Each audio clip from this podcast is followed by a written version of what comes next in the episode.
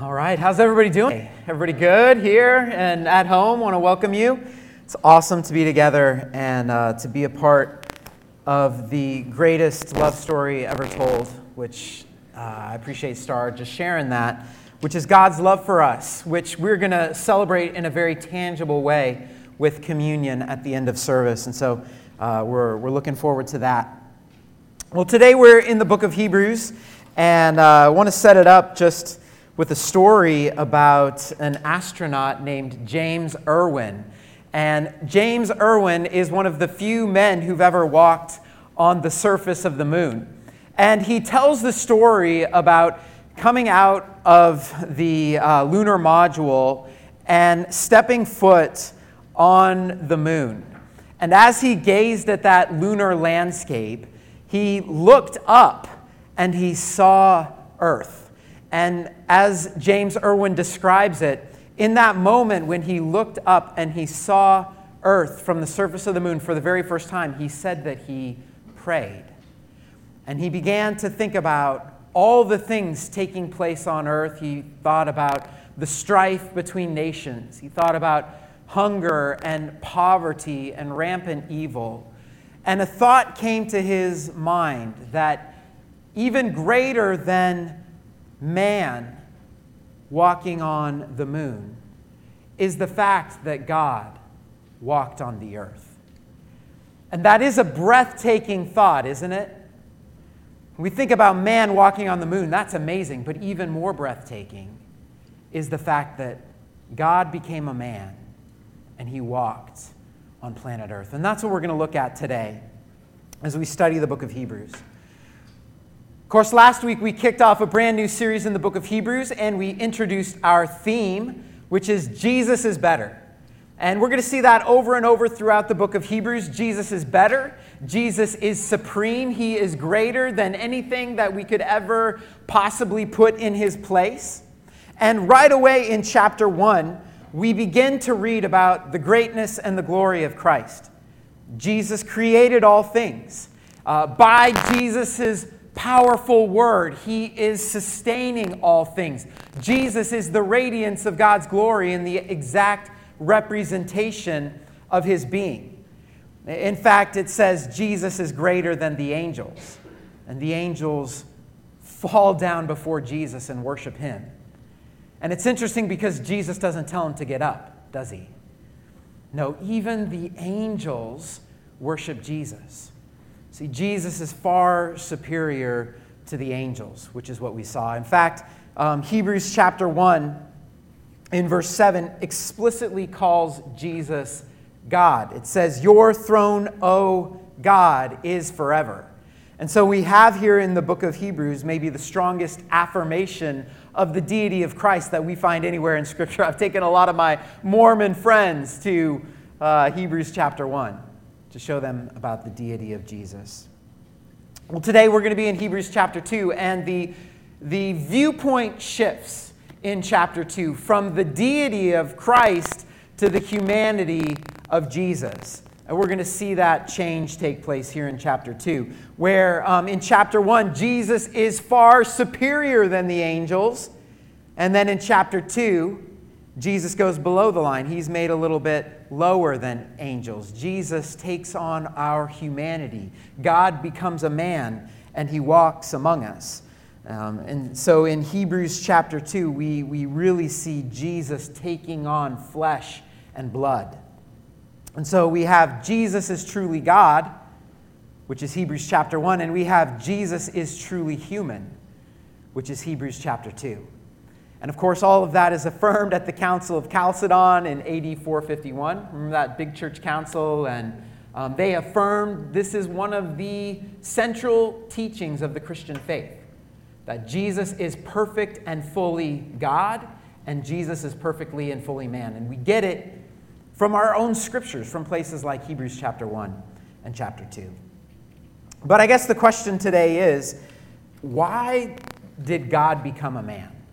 It's the question that's anticipated in the book of Hebrews. If Jesus is so glorious, then why doesn't he look so glorious? Why does he abase himself? Why does he take on our humanity, even to the point where he suffers and dies? Um, couldn't God have found an easier way? Why does God become a man? And that's the question I want to answer today. And to help us out, I just want to invite you to open up with me to Hebrews chapter 2. We're in the book of Hebrews, chapter 2. And so if you have your Bible or a Bible app, go ahead and pull that out. We're going to read our passage to the day, for today, Hebrews 2, 5 through 18. And I don't know about yours, but mine has a heading that says, Jesus made fully human. We're talking about the humanity of Jesus. Hebrews 2, verse 5. It's not to the angels that he has subjected the world to come, about which we're speaking. But there is a place where someone has testified. What is mankind that you're mindful of them? Or a son of man that you care for him? You made them a little lower than the angels. You crowned them with glory and honor and put everything under their feet. In putting everything under them, God left nothing that is not subject to them. Yet at the present time, we do not see everything subject to them, but we do see Jesus who was made a little lower than the angels for a little while, now crowned with glory and honor because he suffered death, so that by the grace of God he might taste death for everyone. In bringing many sons and daughters to glory, it was fitting that God, for whom and through whom everything exists, should make the pioneer of their salvation perfect through what he suffered. Both the one who makes people holy and those who are made holy are of the same family. So Jesus is not ashamed to call them brothers and sisters. He says, I will declare your name to my brothers and sisters. In the assembly, I will sing your praises. And that's a quote from the Old Testament. And again, I will put my trust in him, from Isaiah. And again, he says, Here am I, the children God has given me, also Isaiah. Since the children have flesh and blood, he too shared in their humanity so that by his death he might break the power of him who holds the power of death, that is, the devil, and free those who all their lives were held in slavery by their fear of death. For surely it is not angels he helps, but Abraham's descendants. For this reason he had to be made like them, fully human. Everybody say fully human. Fully human. That's what we're looking at today. Good, good. We got to stay awake here. Uh, fully human in every way in order that he might become a merciful and faithful high priest in the service to God, and that he might make atonement for the sins of the people. Because he himself suffered when he was tempted, he is able to help those who are being tempted. This is the word of God. Let's pray. Heavenly Father, thanks for today. Thank you that we get to gather here today in the presence of God to read and study your word. And I pray today that we would see the glory of Jesus Christ in taking on flesh and blood for us. Uh, God, help us to understand the wonder of Jesus and the salvation he came to bring. And I just ask that in Jesus' name. God, give us ears to hear and eyes to see the beauty of your Son. We ask that in Jesus' name. Amen. All right, so we are looking at Jesus' humanity. Why did God become a man? Why did Jesus abase himself to take on flesh and blood? And we're looking at Hebrews 2. And the first thing we see in Hebrews chapter 2 is that Jesus became a man to blaze our trail to glory. Jesus became a man to blaze our trail to glory. And you'll notice again, the author is frequently quoting from the Old Testament. Um, you remember his audience to the Hebrews, so they're familiar with the Old Testament, and so he's, he's um, giving this message using scriptures. He quotes from Psalm 8. Take a look at verse 5. This is what the writer says. He says, It's not to the angels that he has subjected the world to come. We're talking about the world to come. We're talking about glory here, right? And it's not the angels that are going to rule in glory. Jesus is the one who's going to rule in glory. This is what we're talking about. Verse 6 But there's a place where someone has testified. What is mankind that you're mindful of them? A son of man that you care for him. You made them a little lower than angels. You crowned them with glory and honor and put everything under their feet. Psalm 8, 4 through 6. That's Psalm 8, 4 through 6. I love the psalmist's question. It's a great question. What is a man? What does it mean to be human? You know, how would our culture answer that question? What does it mean to be a, a person? What does it mean to be a human? You know, we live in a culture where our children are being taught a worldview in public schools that being a human is an accident. It's a process of random chance. It is the end result of evolution. And many of us are learning this, we're being taught this. Um, you know, just a few quotes. George Simpson, the most influential paleontologist of the 20th century, said, Listen to this. Man is the result of a purposeless and natural process that did not have him in mind. So, what's a man? How, how are scientists answering this today? A man, a person, is the result of a purposeless process that did not have us in mind. Professor Susan Blackmore, maybe you've had this professor, maybe not Susan, but maybe this professor, who stated you know what? In the end, nothing matters. If you really think about evolution and why we human beings are here, you have to come to the conclusion we are here for absolutely no reason at all. See, on the, in the atheistic view of the world, this is what humans are. We are nothing more than chemicals, than atoms in motion. We are the accident of a natural process with no intrinsic value and no intrinsic worth and no ultimate meaning or purpose for our life. How different, though, is what we read about in the scriptures. Psalm 8. What is mankind that God is mindful of us? a son of man that you care for him. We are not just specks of dust floating around in the universe. God is mindful of you.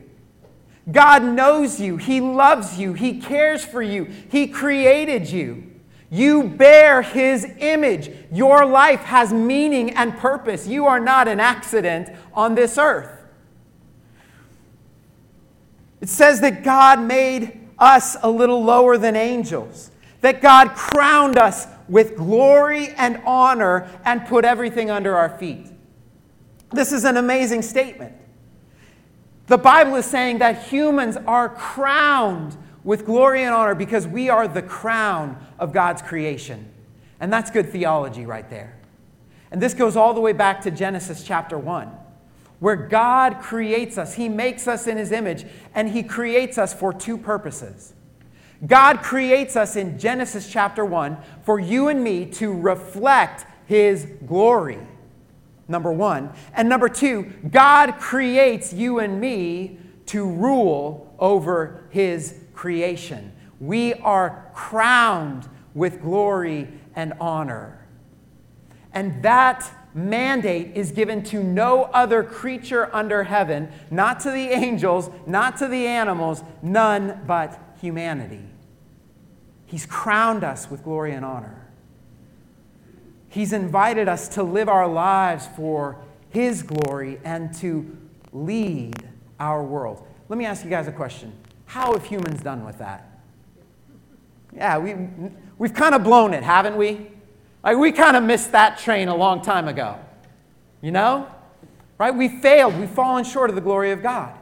And that goes all the way back to the garden where sin enters this world. Remember from, from our original parents, sin entered the world, and with sin, death. And it says that death spread to all humanity.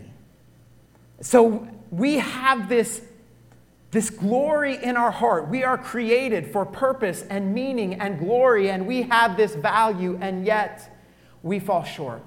Yet we cannot get to the life of glory that God created us on our own, we fall short again and again. We need help. We cannot do it because of sin. We need help. Uh, we have some, some new staff this year, and we've been doing some training together. And uh, one of our training uses the image of Mount Everest. And uh, this, it's a powerful illustration. Uh, Mount Everest is the highest mountain on planet Earth. It's, it's the highest point on planet Earth. The summit of Mount Everest is, is right around 30,000 feet above sea level. So, to give you some perspective, next time you're in an airplane, look down. That's Mount Everest. And I want you to imagine for a minute what it would, what, what would it be like to get to the summit of Mount Everest? I think for a mountain climber, that would be a lifelong dream. That would be a moment of glory. What would it feel like to be standing on the top of the world? I, I kind of imagine me like this guy in this picture of just throwing my arms up in the air, right? And probably sucking for oxygen too, because there's not much oxygen up there. But you know what's amazing about climbing Mount Everest? Is you actually can't get to the summit of Mount Everest by yourself. You would literally die on the side of the mountain if you tried to do it on your own. I know I would. I would not make it very far up Mount Everest. So, this actually isn't the picture. This is the picture. The guy in the yellow has just made it to the summit. He's pumping his arms in the air. Who's the guy in red? Do any of you know? It's a Sherpa. That's right. That's the Sherpa. The man in the yellow can't get to the summit of, the Mount, of Mount Everest without the man in red. Who, wh- who's a Sherpa? The Sherpa is the person who knows how to get to the top because they've been to the top. And so they come down to blaze a trail for others to follow. That's what Jesus has done for us. See, the man in yellow, he doesn't get to this without the man in red. And the same thing is true of our spiritual lives. Right? We, we long for glory. Right? We long for, I mean, this is actually a great picture of what God created us for. God created us for glory. But ultimately, we do not get to the purpose God created for us on our own. We need somebody who's been to the top to come down and to blaze a trail for us to get to glory. And that's what Jesus has done for us. Listen to what Hebrews says. Take a look at verse 8. The author says, In putting everything under them, that's us, in putting everything under humanity, God left nothing that is not subject to them. Yet at present, we do not see everything subject to them. In other words, at present, we look around, the world's not the way it's supposed to be. We see a lot of suffering, we see a lot of brokenness. But you know what else we see? The author says, We see Jesus, who was made a little lower than angels, who for a while is now crowned with glory and honor because he suffered death, so that by the grace of God he might taste death for everyone. And then I love this line in bringing many sons and daughters to glory. It was fitting that God, for whom and through whom everything exists, should make the pioneer of their salvation perfect through what he suffered. In other words, Jesus became a man to blaze our trail to glory. Jesus fulfills Psalm 8. Everything that was written about us in Psalm 8 becomes real in Jesus. Jesus was made a little lower than angels, and Jesus is now crowned with glory and honor, and Jesus is now blazing a trail for us to God. He is bringing many sons and daughters to glory. That's why Jesus became a man. He's blazing a trail for us to follow. I love this. In verse 10, Jesus is called the pioneer of our salvation. Out west, we talk a lot about pioneers. Who were the pioneers? They were the first ones to go west. And they blazed a trail for everyone else to follow. And, and the author's saying Jesus is the pioneer of our salvation. He's blazed the trail for our salvation. He's the one that came from the top down to the bottom to bring all of us with him back to glory. He's bringing men, many sons and daughters to glory. That's what Jesus has done for us. He's made a way for us to be human again, to live our lives for the glory of God. That's number one. Let me ask you guys was, was that an easy trail for Jesus to blaze to get us to glory? That wasn't easy, was it? He suffered and he died. Because for him to get us to glory, he had to he had to take care of death. And that's our second point. Jesus became a man to free us from death. Jesus became a man to set us free from death. We've already heard the author hint at this back in verse 9, where it says, Jesus suffered death so that by the grace of God he might taste death for everyone. That's an amazing statement. Jesus died so that he could taste death for me and for you. He died to set us free from death. But this becomes even more clear in verse 14. I want you to, to check this out. Verse 14, moving down a little bit. Verse 14 says, Since the children have flesh and blood, Jesus too shared in their humanity, so that by his death he might break the power of him who holds the power of death. That is the devil, and free those who all their lives were held in slavery by their fear of death. For surely it's not the angels he helps, but Abraham's descendants. So you look at this passage, it says, Since the children have flesh and blood, he too shared in their humanity. We have flesh and blood. And so Jesus came and he took on flesh and blood. It's something that we call the doctrine of the incarnation. The incarnation means that Jesus took on flesh for us. He became a human, he shared in our flesh and blood.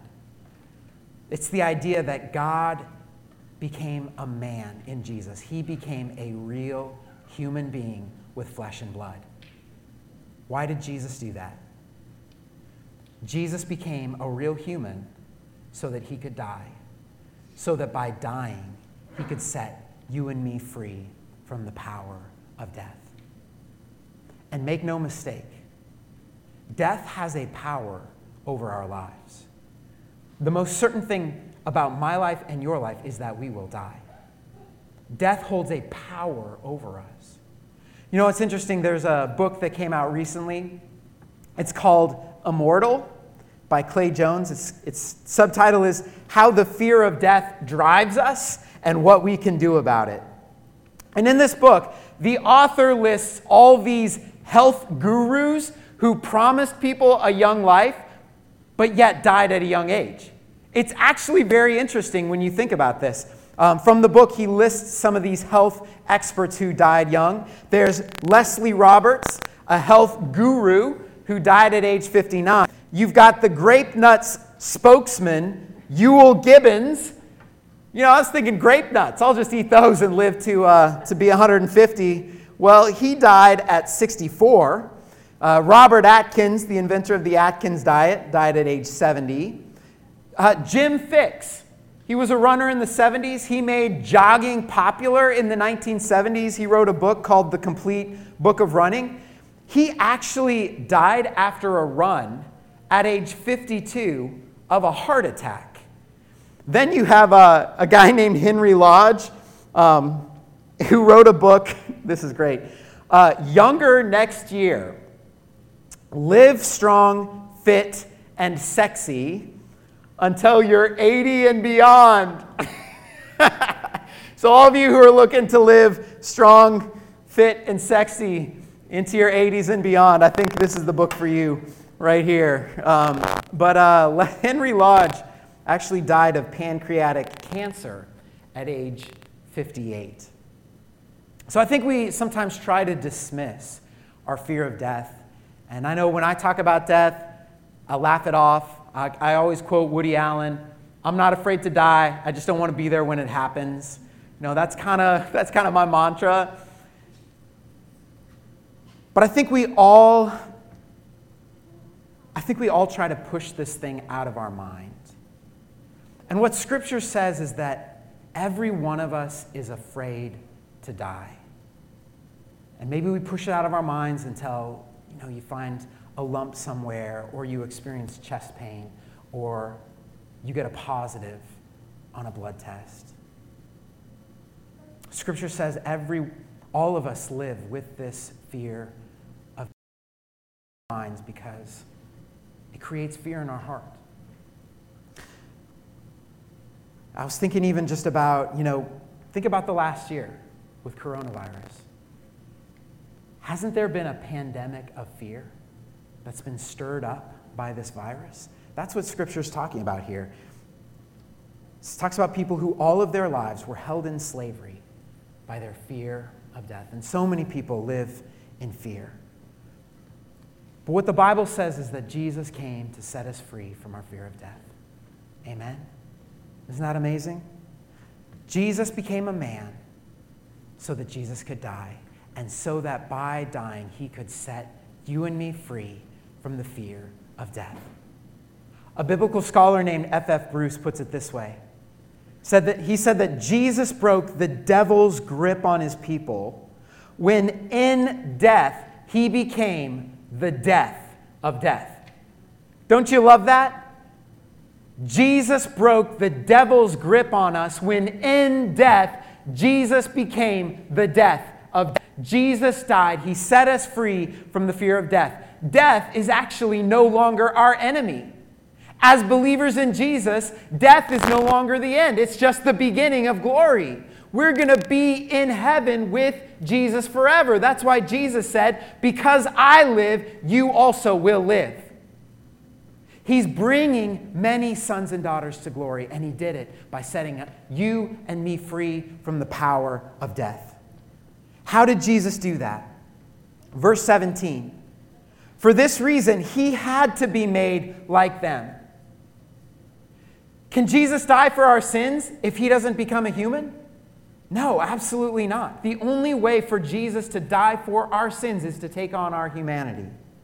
So for verse, verse 17 says, For this reason, he had to be made like them, fully human in every way, in order that he might become a merciful and faithful high priest in service to God, and that he might make atonement for the sins of the people. Jesus came and he laid down his life for humanity. It says that he atoned, he made propitiation, he took the wrath and the judgment that you that I deserve for my sin and you deserve for your sin. He took all of that upon himself. He took the judgment and wrath that you deserve for your sins. He took it and he, he took it away. This is who Jesus is for us. He took our wrath so that we don't have to. And so, what that means is when it comes to death and when it comes to standing before Almighty God, there is no more fear for those who have put their trust in Jesus. Romans says there's now no condemnation for those who are in Christ Jesus. We have peace with God. How do we get peace with God? right? By confessing our sins and by turning to a merciful and faithful high priest named Jesus and putting our trust in him. There is no other way to heaven, there's no other way to glory than Jesus. He's God become man for us so that we can find our way back to God. That's who Jesus is. That's why God became a man, to blaze a trail to glory, to free us from death. Last one I love this one. Jesus became a man to understand our pain.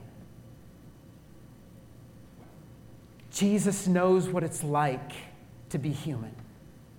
He knows what it's like to walk through difficulty and pain.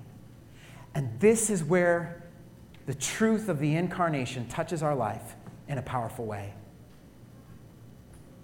You guys ever heard of Versace, clothing designer? You guys heard of Versace?